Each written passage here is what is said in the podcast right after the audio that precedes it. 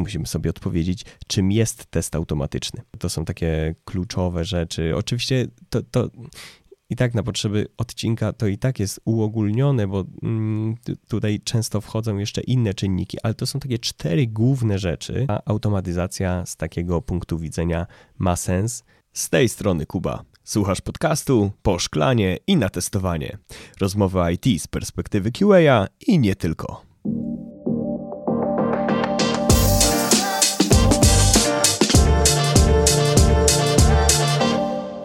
Dzisiejszym odcinku porozmawiamy na temat różnic między testem manualnym a testem automatycznym. Do tej pory na kanale były rozmowy czy też odcinki, w których sam wspominałem o automatyzacji, ale tak naprawdę było bardzo mało mm, tak naprawdę wyjaśnień, czym ten test automatyczny jest. No bo tak naprawdę, jak się nad tym głębiej zastanowi, zastanowimy, jeżeli ktoś e, słucha tego podcastu e, chcąc się dopiero przebranżowić, no to słyszy, ten automatyzuje, ten jest automatykiem, ten to, ten tamto, ale czym właściwie jest ten test automatyczny? I w dzisiejszym odcinku postaram się ten temat e, przybliżyć.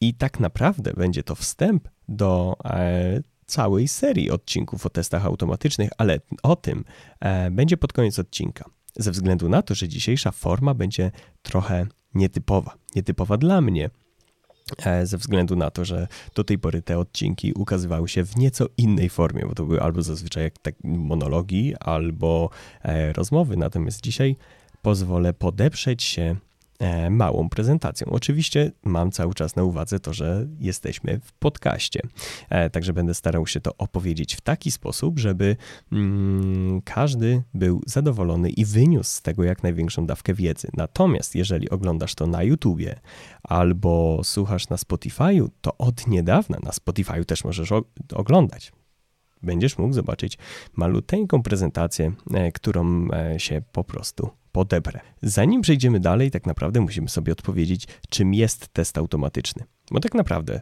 jeżeli mielibyśmy się zastanowić, czym jest test e, sam w sobie, no to jest to jakaś sekwencja e, akcji, które musimy wykonać, żeby dojść do do celu, dojść do, jakiejś, e, mm, do jakiegoś miejsca, które będziemy oceniać, które będziemy weryfikować, czy, mm, czy zachowanie naszej aplikacji jest zgodne z tym, czego oczekujemy od niej, od jej działania.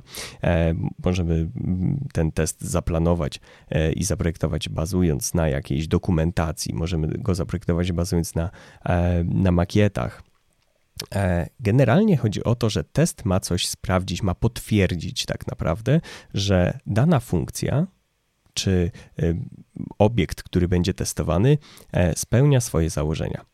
Z testem automatycznym jest bardzo podobnie.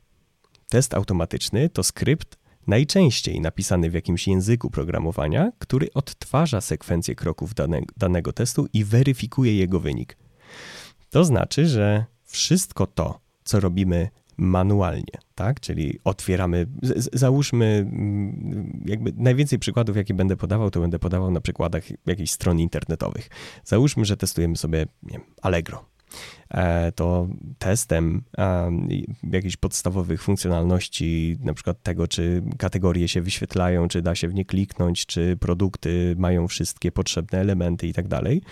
Mm, no, będziemy je testować w taki sposób, że uruchomimy przeglądarkę, wpiszemy allegro.pl, klikniemy sobie e, kategorię, klikniemy mm, jakąś może podsekcję, wejdziemy w jakiś produkt i zweryfikujemy te rzeczy, które nas interesują. I w przypadku testu e, automatycznego jest tak samo, tylko że zamiast otwierać tę przeglądarkę manualnie, czyli sam nie muszę klikać Chrome i, i otwierać tej przeglądarki i nawigować na, na Allegro, mogę sobie przygotować skrypt, który zrobi to za mnie, dzięki czemu mogę potencjalnie zyskać masę czasu. Nie? no dobrze, ale czym tak naprawdę różnią się te testy? Czym różni się test manualny od testu automatycznego? Gdzie będą te profity? No i przygotowałem kilka takich e, głównych różnic między nimi. E, pierwsza różnica jest taka, że test manualny, tak jak wspomniałem przed chwilą, jest wykonywany przez człowieka. To znaczy, że żeby wykonać taki test, musimy zaangażować jakąś osobę, która po prostu usiądzie i przetestuje nam daną e, funkcjonalność. Z testem automatycznym jest tak, że on jest wykonywany automatycznie przez komputer lub przez jakiś wyzwalacz, bo to może być, to nie musi być konkretnie komputer, ale załóżmy, że no jest to jednak to Allegro, e, na, które, na które się umówiliśmy na początku, no to e, będzie tak, taki test, taki skrypt wykonywany przez, przez komputer. Oczywiście to nie jest tak, że test automatyczny nie wymaga zaangażowania człowieka, no bo jednak ktoś ten test musi napisać, ktoś musi zautomatyzować. Ja wiem, że teraz jest chat GPT, ale no jednak myślę, że jeszcze trochę czasu minie, zanim e, człowiek nie będzie w ogóle potrzebny do e, przygotowania testu.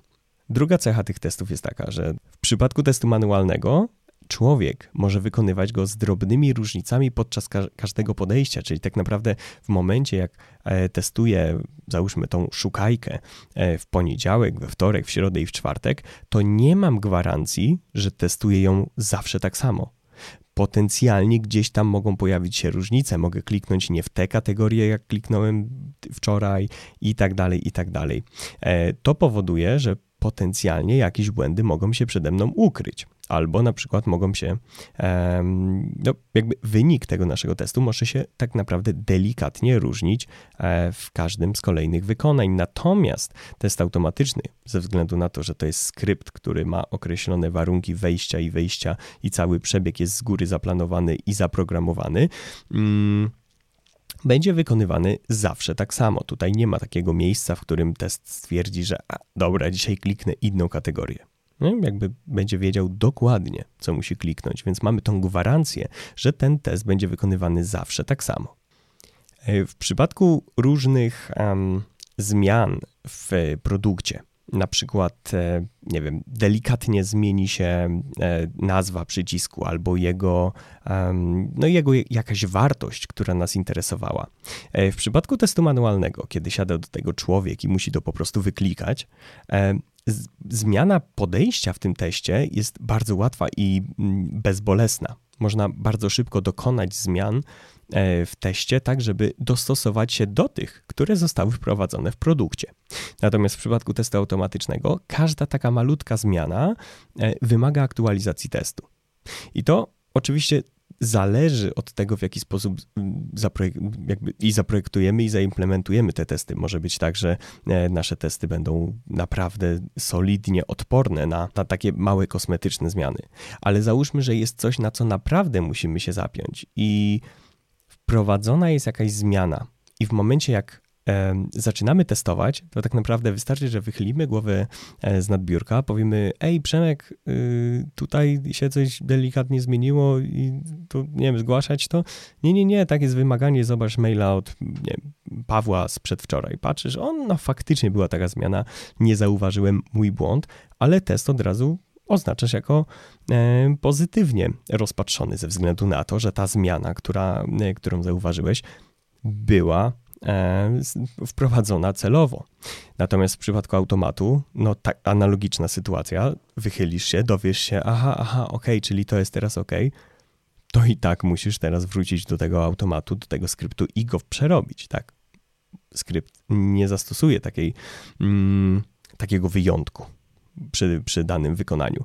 I oczywiście to jest plus i minus jednocześnie, tak? No bo tak jak wspomniałem punkt wcześniej, E, człowiek może ten test, e, który, który wykonuje, za każdym razem wykonać delikatnie inaczej, przez co możemy coś pominąć. Automat nam gwarantuje, że nie pominiemy, że, że, że, że zawsze przejdziemy dokładnie tak, jak sobie założyliśmy.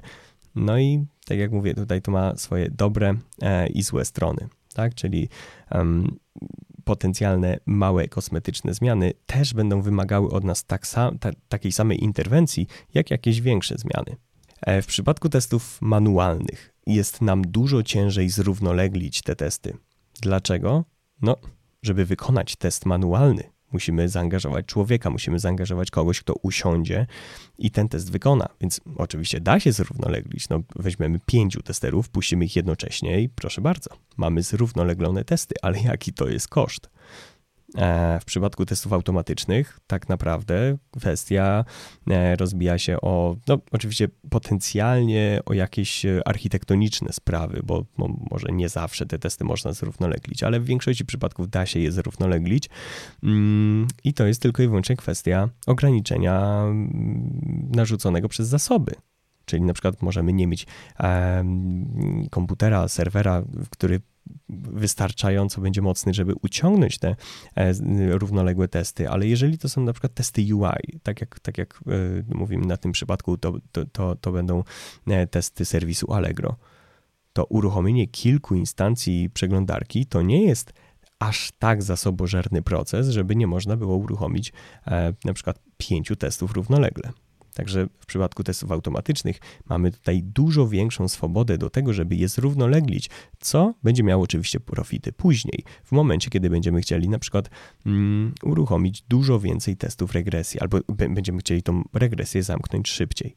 Test manualny może wykonać prawie każdy.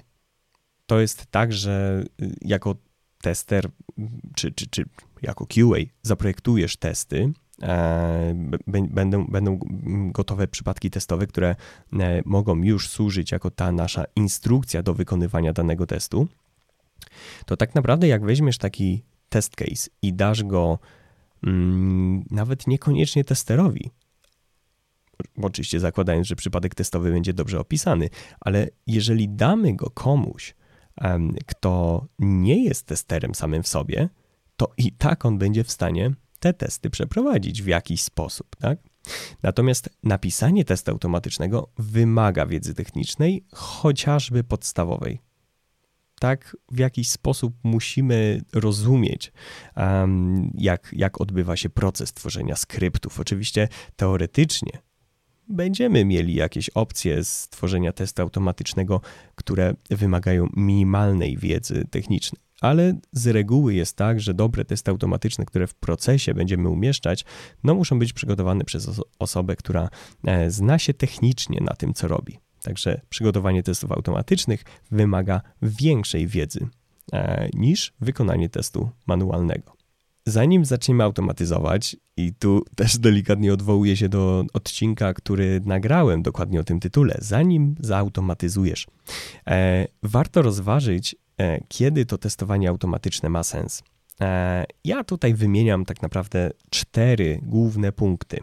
E, wydaje mi się, że to są takie kluczowe rzeczy. Oczywiście to, to i tak na potrzeby odcinka to i tak jest uogólnione, bo mm, tutaj często wchodzą jeszcze inne czynniki, ale to są takie cztery główne rzeczy, na które myślę musimy zwrócić uwagę podczas, podczas planowania E, testów automatycznych. To znaczy, e, warto automatyzować, jeżeli rozważamy testy kluczowej, funkcjonal kluczowej funkcjonalności, która będzie często testowana. I to jest tak, że jeżeli nie zautomatyzujemy mm, tej funkcjonalności, no to będziemy ją wykonywać czy testować za każdym razem, jak będziemy zwiększać zakres naszej aplikacji, to znaczy będziemy dowodzić kolejne feature'y, będziemy e, w kolejnych sprintach dowodzić coraz to więcej, będziemy mieli coraz większy przyrost, e, to tak czy siak w regresji te kluczowe ścieżki biznesowe będziemy musieli e, przetestować, będziemy musieli je pokryć. No i tutaj automaty się przydadzą do tego, żeby takie przypadki testowe były po prostu automatyzowane, były uruchamiane, były testowane mm, dużo, dużo e, szybciej. E, kolejnym punktem jest potencjalna usterka, która może narobić dużo szkód. I tutaj to jest taki troszkę mniej popularny case, ale jednak też warto go wtedy rozważyć. Jeżeli mamy aplikację i w niej mamy feature'y, które wiemy, że może nie są jakieś bardzo oblegane przez end-userów, ale potencjalne wywalenie się w tamtym miejscu spowoduje duże straty po naszej stronie, to warto na tych niższych środowiskach też pokryć takie e, obszary aplikacji e, jak największą ilością testów, jak największą możliwą ilością testów oczywiście, bo to właśnie trzeba to dobrze wyważyć, żeby to i koszt i ten nakład, który, który, który mm, fizycznie musimy ponieść, e, no, on będzie po prostu e, miał sens. Mm, No, ale jednak, jeżeli wiemy, że jest jakiś taki ryzykowny obszar naszej aplikacji, to warto pochylić się nad tym, żeby jakieś automaty do tego miejsca jednak napisać. E, kolejnym punktem jest monotonia, gdzie jest łatwo o błąd ludzki. Mm, myślę, że każda osoba, która wykonuje tą samą czynność codziennie albo bardzo często, wpada w pewnym momencie w taką rutynę, że już jej się nie chce tego robić i musi się do tego zmuszać. To jest jedyna rzecz. Druga rzecz, jeżeli wykonujemy coś często, to zaczynamy wpadać w taki automat, w takie odruchy. I to jest to, o czym mówiłem w przypadku wykonywania testu manualnego, że nie zawsze mamy gwarancję, że wykonujemy dany test mm, tak samo, jak wykonywaliśmy go nie dzień wcześniej, dwa dni wcześniej. To jest właśnie ta różnica, że tak naprawdę mm, w przypadku częstego wykonywania tego samego testu możemy wpaść w tą monotonię, w tą rutynę i możemy nie być tak dokładni, sprawdzając e, daną funkcjonalność, że może po prostu warto pochylić się też nad tym, żeby jakiś taki obszar też pokryć jakimś automatem, który pozwoli nam w tym czasie zająć się czymś innym. Pamiętajmy o, o tym, że ludzie czy ludzkie oko potrafi się opatrzyć. To znaczy, jeżeli często patrzymy na mm, jakiś formularz, to potencjalnie mała zmiana w nim um, właśnie nie musi być zauważona. To może być tak, że coś się tam zmieni, a nasze oko już sobie samo dopowie, jaki tam był widok. Troszeczkę przekłamie, tu czegoś nie zauważy, i efekt będzie taki, że mm, możemy naprawdę mm, przeoczyć rzeczy, które potencjalnie mogą zmienić działanie tej, y, tej funkcjonalności. Z automatem tego problemu nie będzie. Automat się nie męczy. To jest w ogóle, y, ostatnio czytałem o samochodach autonomicznych i tam właśnie takie, takie e, fajne zdanie padło, że to jest bezpieczniejszy kierowca niż normalny kierowca, bo nigdy nie jest zmęczony. I już abstrahuję od całej w ogóle idei autonomicznych pojazdów, ale to jest, ma to jakiś sens, nie? Tak samo tester. Tester może być już zmęczony może mieć zły dzień, może czegoś właśnie nie zauważyć, coś może pominąć, coś mu może e, gdzieś przemknąć. Automat sprawdzi dokładnie te warunki, które powinien sprawdzić. Komputer się nie zmęczy. I kolejnym punktem e, jest e, coś, co tak naprawdę należy rozważyć zawsze, włącznie z tymi poprzednimi punktami, czyli automatyzować jest sens wtedy, kiedy ma to sens i wartość biznesową. To znaczy, jeżeli um, napisanie testu automatycznego, utrzymanie go i wdrożenie będzie droższe niż testowanie manualne przez okres iluś sprintów, no to mimo, że na przykład część z tych punktów wyżej jest spełniona, czy jeszcze jakieś inne punkty są spełnione, które uważamy za, e, za wartościowe, jeżeli chodzi o automat, to być może nie warto jednak e, automatyzować, bo koniec końców to jest biznes, tak? Testy, to też musimy pamiętać, testy mają upewnić nas o jakości e, naszej aplikacji. E, jeżeli będziemy na siłę chcieli automatyzować i finalnie na te automaty wydamy dużo więcej pieniędzy niż mielibyśmy to robić manualnie, no to ten biznes się tu nie spina. A warto o tym pamiętać, że to jednak biznes w tym wszystkim jest najważniejszy. Takie bardzo, ale to bardzo ogólne szacunki, mm, kiedy automaty mogłyby się zwrócić. Oczywiście znowu, to wszystko y, jest, jest tutaj bardzo uproszczone i w rzeczywistości jest dużo więcej czynników, dużo więcej y, zmiennych, które trzeba policzyć. Natomiast taki mm, koncept high-levelowy jest taki, że e, o ile różnica między pierwszym e, sprintem testowania manualnego a kolejnymi nie jest tak duża, no bo weźmy właśnie sobie pod uwagę, e, mamy taką sytuację, że mamy cztery sprinty czy tam sesje testowe. E, I podczas pierwszej sesji testowej musimy zaprojektować, czy, czy przed tą pierwszą sesją, ale liczymy, że to, to, to jest koszt pierwszej sesji, pierwszego sprintu. Mm, projektujemy nasze przypadki testowe by później je wykonać i zweryfikować e, jakość dowiezionego feature'a. E, podczas kolejnych sprintów no już nie musimy przygotowywać naszych testów, ale nadal musimy siedzieć i je ręcznie wykonywać. Um, w momencie, kiedy podchodzimy do testów automatycznych, w pierwszym sprincie czy podczas tej pierwszej sesji musimy nie dość, że zaprojektować te, e, te, te, te przypadki testowe, żeby w ogóle zastanowić się, co my będziemy testować, to jeszcze musimy poświęcić czas na to, żeby te testy zaimplementować. Mm, także ten koszt wystartowania z automatami jest dwu, czy czasem trzy, czy cztero E, krotnie większy niż koszt e, testów manualnych. Natomiast kosztem um, utrzymania, znaczy ko kosztem tych testów automatycznych w kolejnych sprintach jest tak naprawdę utrzymanie i weryfikacja wyników. To znaczy, że ja nie muszę już siadać i wykonywać tego testu jeszcze raz.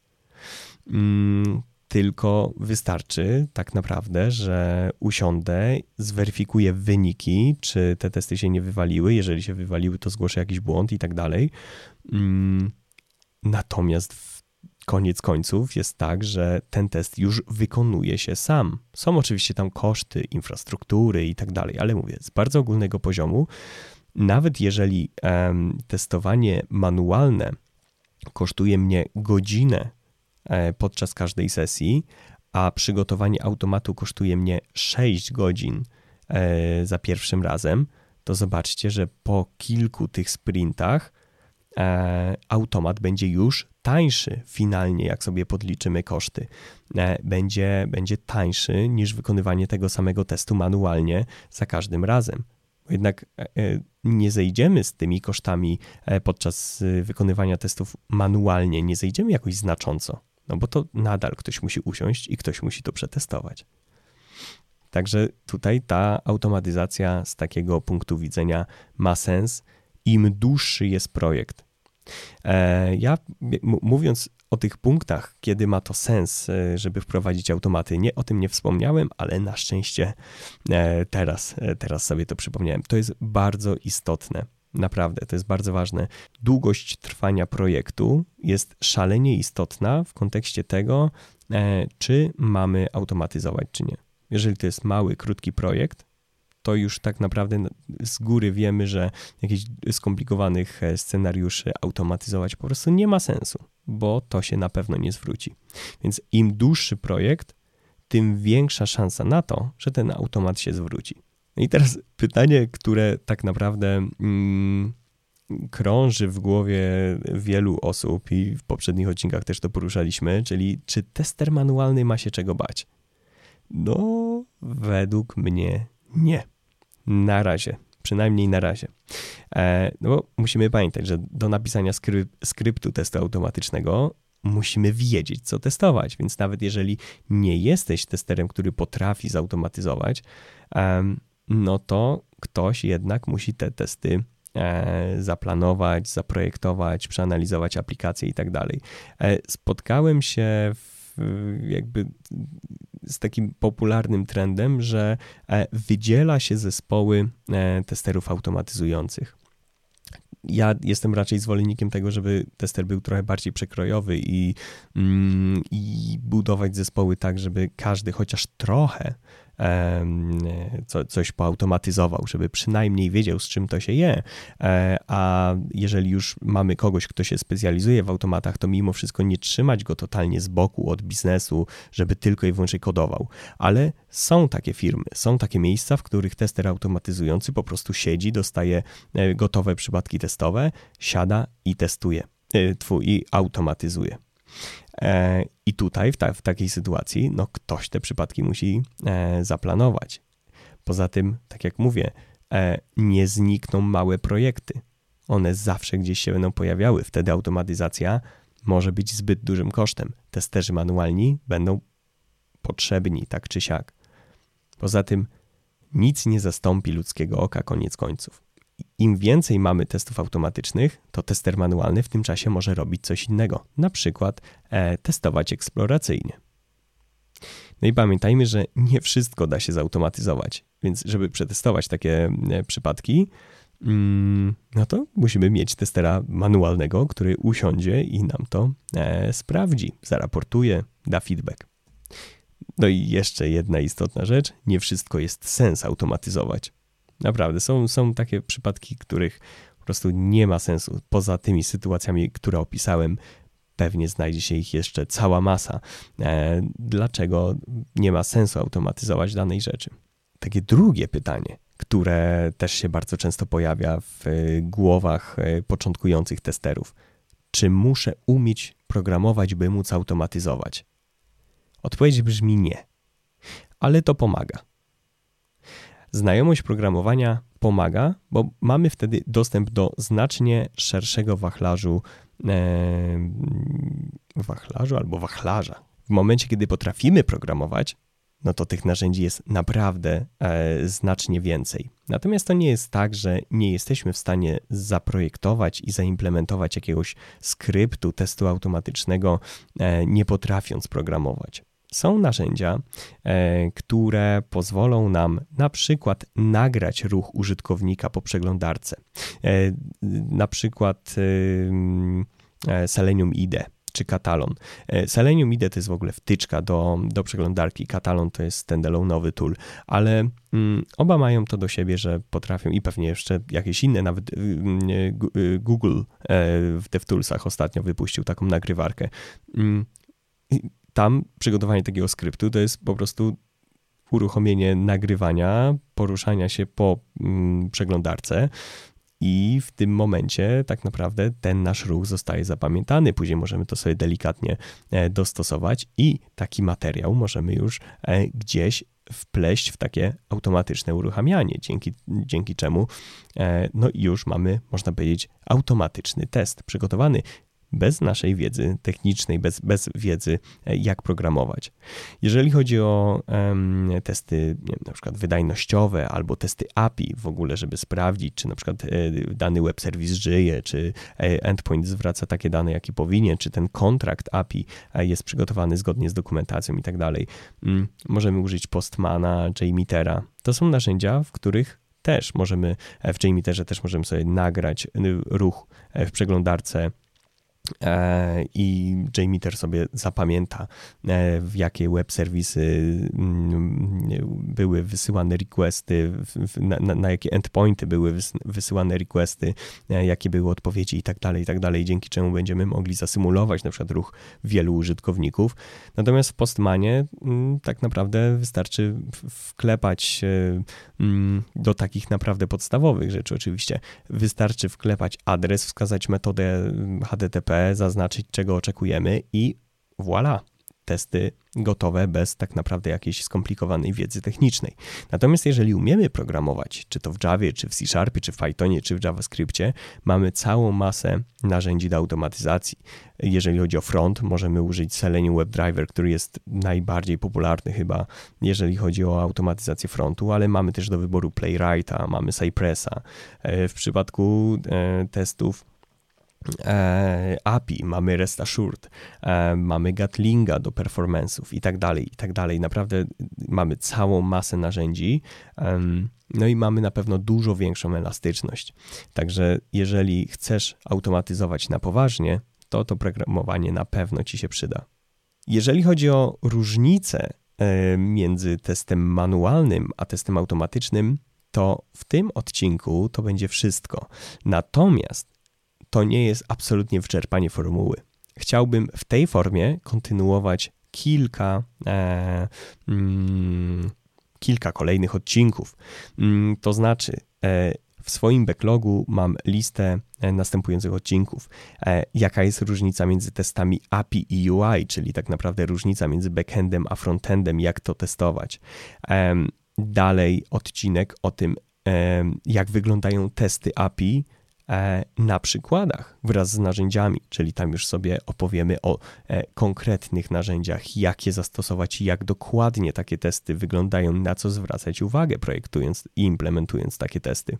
I tu oczywiście w formie e, też takiej wideo, tak będę tak prowadził ten odcinek, żeby osoby, które tylko słyszą, też mogły wyciągnąć jakąś wartość z tego odcinka, natomiast na wideo będziemy mogli sobie podejrzeć jakieś snippety kodu na przykład.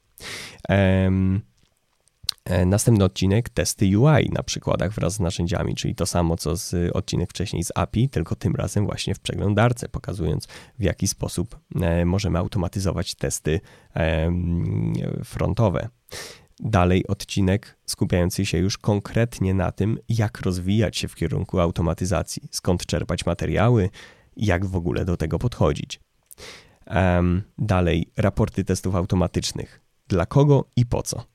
I tutaj bym się chciał, e, to będzie taki odcinek też z, z przykładami, jak wyglądają takie raporty, ale mm, tam chciałbym na pewno się pochylić nad tym w ogóle, po co tworzymy te raporty i jak one powinny wyglądać i jak je tworzymy, z jaką myślą e, powinniśmy, powinniśmy do tego siadać. No i jeszcze taki odcinek CI/CD, czyli gdzie te testy uruchamiać opowiemy sobie o Jenkinsach, o innych narzędziach do, do, do Continuous Integration. Mm, myślę, że taka seria odcinków będzie się pojawiała, e, że, że, że, odcinki z tej serii będą pojawiały się mm, w miarę regularnie. Nie obiecuję, że one e, ukażą się e, ciągiem. To znaczy, prawdopodobnie pomiędzy nimi będą jakieś przerywniki, ale zrobię taką playli tak, playlistę już się zamotałem, myślałem, że użyłem złego słowa, e, stworzę playlistę e, na YouTubie, która, która zbierze e, odcinki z tej serii do osobnej playlisty, tak żeby ten, te, te materiały tak bardziej edukacyjne były jednak wydzielone gdzieś z boku, troszeczkę odseparowane od tych rozmów, na przykład, które trwają po godzinie. No i tak będę starał się, żeby te odcinki zamknąć w jakichś 30 minutach maksymalnie. Tam, gdzie się da, to, to będę nawet to skracał. Zachęcam też do dawania znać w komentarzach, e, jakie odcinki chcielibyście zobaczyć. Na przykład, jeżeli jest jakiś temat w, w testowaniu, nawet nie mówię tylko i wyłącznie o automatyzacji, ale w ogóle w, w dziedzinie QA, czy w ogóle w IT, e, są jakieś tematy, które Was interesują, dajcie koniecznie znać w komentarzach, a na pewno coś, coś z tym zrobię. E, jak nie mm, odcinek, w którym sam siedzę i prowadzę takie monologi jak teraz, to na pewno zaproszę jakiegoś ciekawego gościa, który będzie mógł na dany temat się e, wypowiedzieć. A teraz czas na kącik poetycki, czyli zakończenie naszego odcinka. Nowy rok, a stare postanowienia. Odcinki nagrywane z chęcią, a nie od niechcenia. Bądźcie ze mną w nadchodzącym czasie. Wiedza o testowaniu, na pewno przyda się. Dzięki, że byliście ze mną. Mówiło się do Was z ogromną przyjemnością. Jakub Konicki.